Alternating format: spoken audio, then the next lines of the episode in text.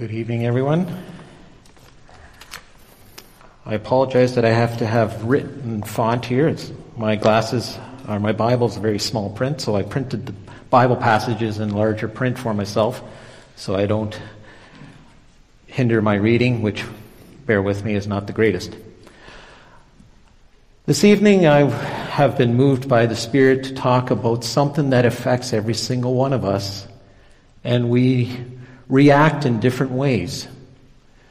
We know that we all live here in this earth and we all are temporal beings with a heavenly vision. We're infected, we are all affected by change. Change comes in different formats in your life. It can be called, it can be brought on by the Holy Spirit guiding you. It could be called on, change by an incident at work or school.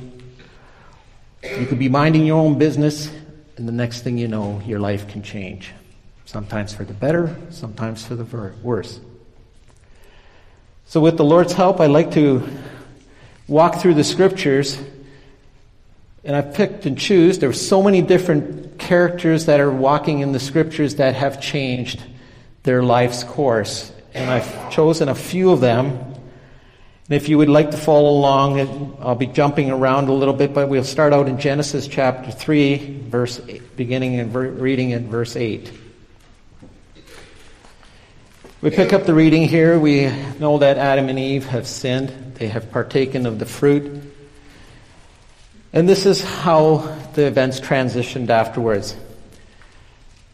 Starting with verse 8.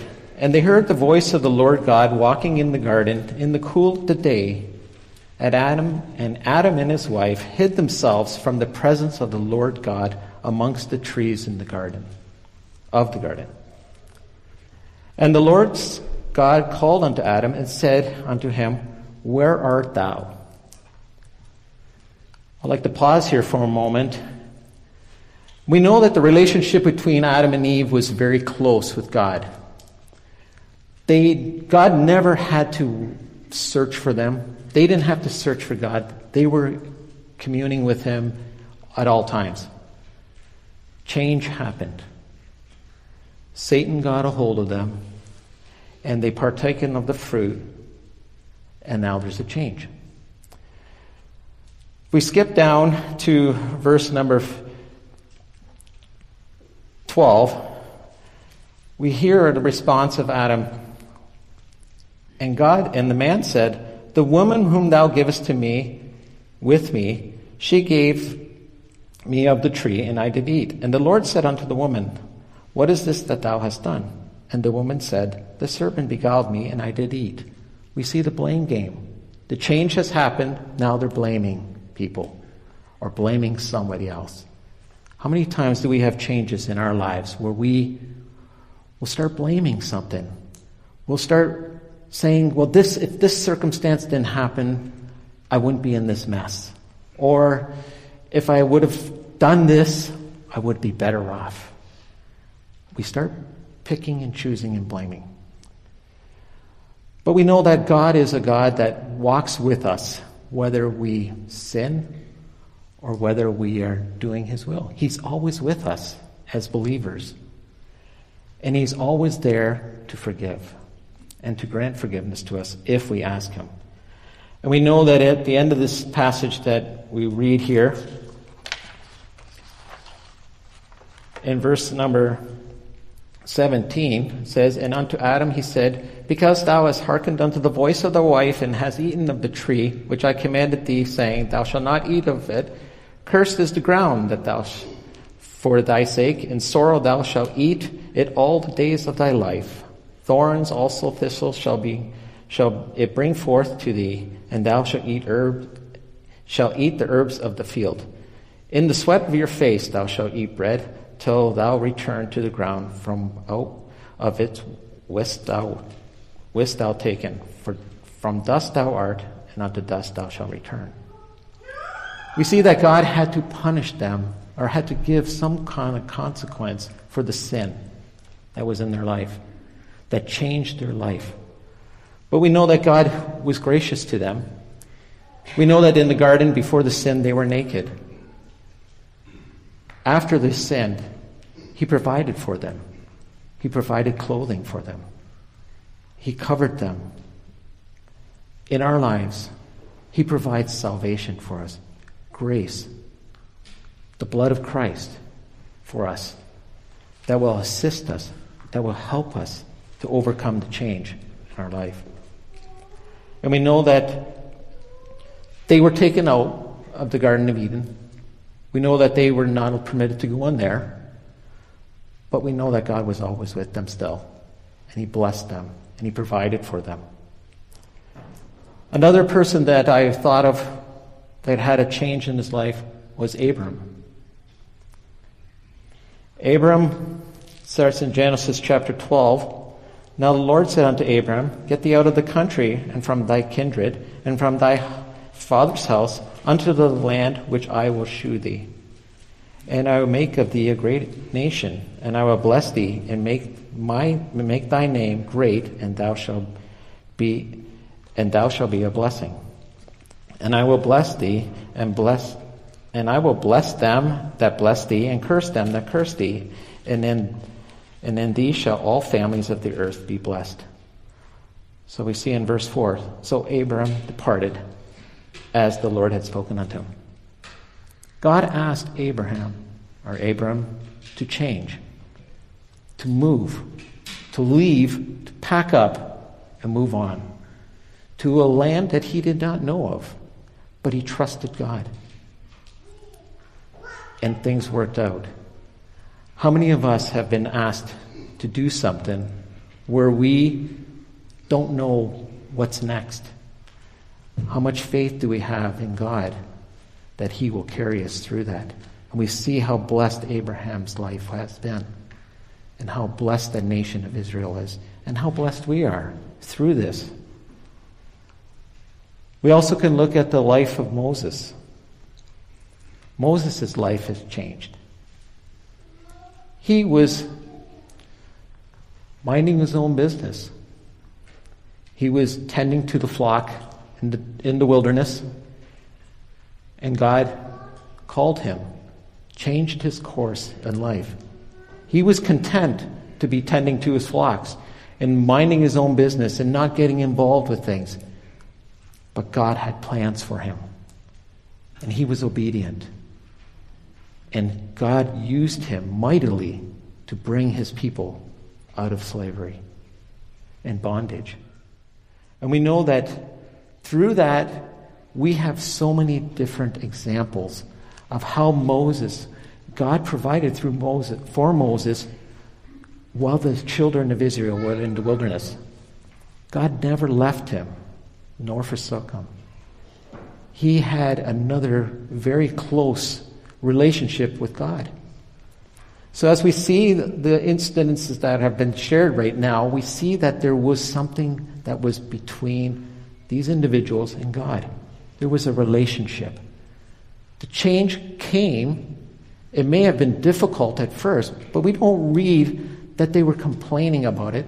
We knew that they were obedient to it. We know that Moses, he had some concerns he couldn't, he was not good at public speaking, like myself. But God took care of that. God will provide for you. If He asks you to change your path or your course, He's going to provide. He will never ask you to do something that He was not willing or did not already do. He is always there, and change can be scary.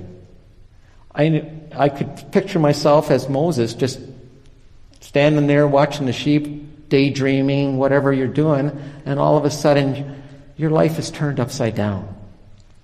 Here you got to go before, before the Pharaoh and ask him to let God's people go. And God, uh, God already told him that there's going to be resistance. God prepared him for that.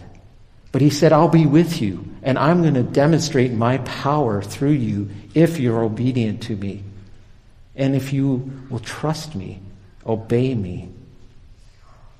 We know that there are many other examples, and one of them is. Um,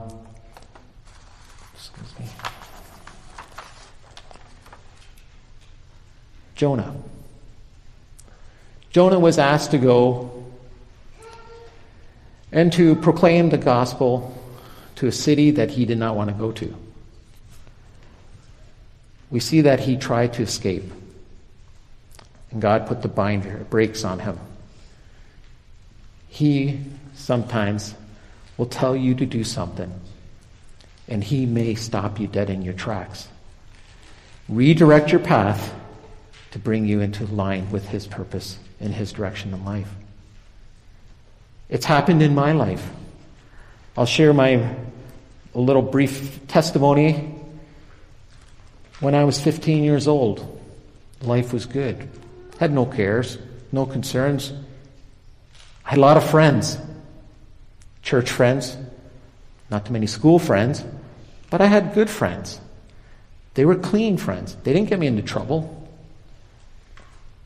But God stopped me dead in my tracks one night. He had told me that you may die tonight. There's going to be an event that's going to happen. And you know what the Bible says? That my second coming will be coming shortly. And this event was something to do with the cosmics, the stars and the planets were all going to be aligning up into one quadrant of the universe. I was terrified.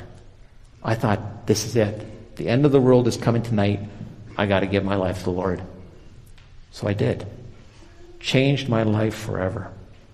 It was scary because I had friends that were not even, I shouldn't say they didn't care about God, they didn't care about the church, but we were having so much fun. We would be the ones in the back benches with our heads down talking. We didn't have cell phones or anything, so we couldn't be playing video games, but we could be sharing different things. But we didn't, we didn't pay attention to the message that was preached. God stopped me that night. And I want to encourage the young ones that are here that when God calls you to change your life, it's not going to be hard. You can drag it out for three, four, five months, three, four, five years. It's not going to avail. When God calls you, muster up that energy to say, I will follow you. And He will bless you. He will provide everything you need. I know it's scary. I, w- I thought I was going to lose all my friends. They're going to say, okay, yeah, you know, we can't hang out with Mike anymore. He's a Christian. He's a goody goody. He can't come. But you know what? God used that for me to be able to bring these boys that I hung out with to the Lord. Some of them have left the church and have never given their life to the Lord. But I don't know the future. They may come back. They may go to another place of worship and find the Lord there. I pray and hope for that. I Pray that would happen. But I took care of myself because it was a very personal call, very personal change. I could share it with people, but I had to experience it myself. There are a few verses that I'd like to share that sometimes will help us overcome the anxiety that comes along with change. Deuteronomy 31 6 says, Be strong and of good courage. Fear not, nor be afraid of them. For the Lord thy God, he it is that goeth with thee. He will not fail thee nor forsake thee. Remember, it's the Lord God, thy God, your personal God, that will go with you. He will take you through this life's path that He's asked you to go down. He will carry that burden for you. He will never forsake thee. Though sometimes you, I got to be honest, sometimes I feel that there is a bigger gap between God and myself. It's not because God moved, I moved. I withdrew myself from God. God's the same, and that's our rock. And He's the one that we can go to. And He gives us the grace to do that. Jeremiah 9, 29 11 says, For I know thy thoughts that I think towards you, saith the Lord, thoughts of peace and not of evil, to give you an expected end. He will provide for you. He knows the future. He knows your life better than you do. He knows every path that you're going to go down. And that's why He's going to ask you to change. So let's not fear change. Let's not worry about it. Let God worry about the change. He knows the future. He knows how you're going to be. I don't know if tonight I might go home, go to bed, and never wake up again. I don't know that. But if I put my life into God's hands, I don't need to worry about tomorrow. Tomorrow will come. Life will go on with or without me. Yes, there's going to be loved ones that will miss me. But life just keeps on moving on. And I was driven home one time, like it was really driven home to me one time. When my sister passed away, I remember the next day I had to go out.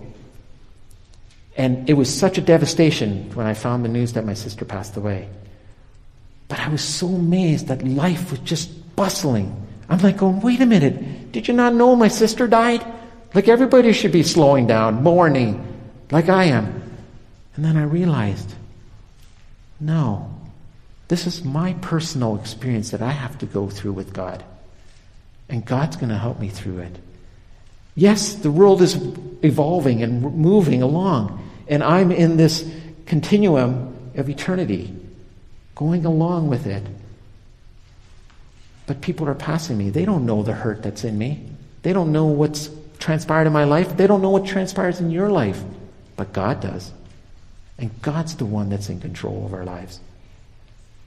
Proverbs 3 5 and 6. Trust in the Lord with all thine heart and lean not on thy own understanding. In all thy ways acknowledge him, and he will direct your path.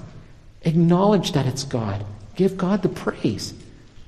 Don't be ashamed to say, I thank God that He's given me this opportunity to have this job or to tackle this project and to have this success. Give Him the praise.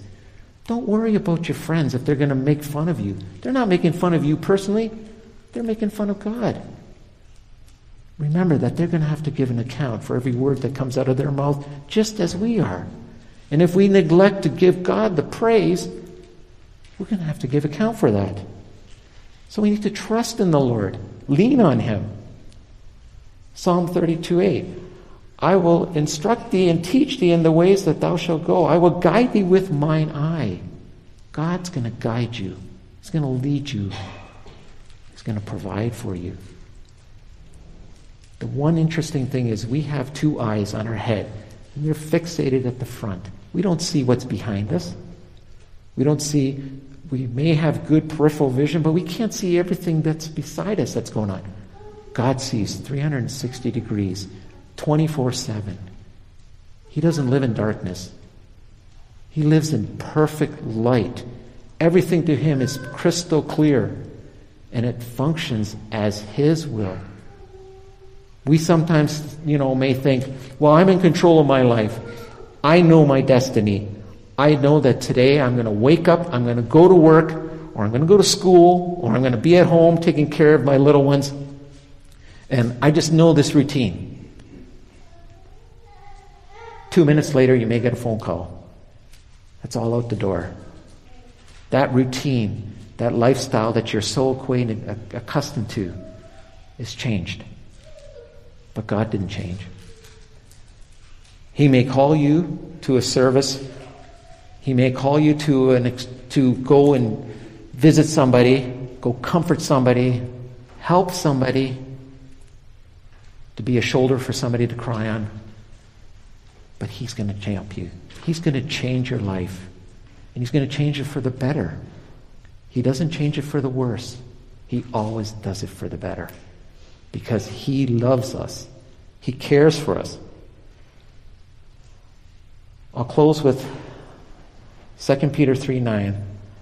The Lord is not slack concerning his promises, as some man count slackness, but is long suffering to usward, not willing that any should perish, but that all should come to repentance. Isn't that beautiful? He's not slacking off. You know, sometimes we will say, I'll get to this tomorrow. I'll get to this in a couple hours. And it never gets done. God doesn't slack around. He promises it. It's done. When it comes out of God's words, out of his mouth, it's 100% perfect and completed. And that's something that we can rest on. And if he leads us to repentance, all of you that need the Lord Jesus this evening, if he's calling you to repent, whether we need to repent for a sin or hurt that we've caused somebody, or we need to repent to him about our sins and ask him for forgiveness for the very, very first time, he's there. And he's always going to be there for us. So I hope and pray that with these few words we would have been encouraged to remember that change will come. But let's not fear it. Let's, let's surround our arms in it. Let's take it by the reins and say, I'm ready for this. I'm ready for this ride, Lord. Take me where you want me to go.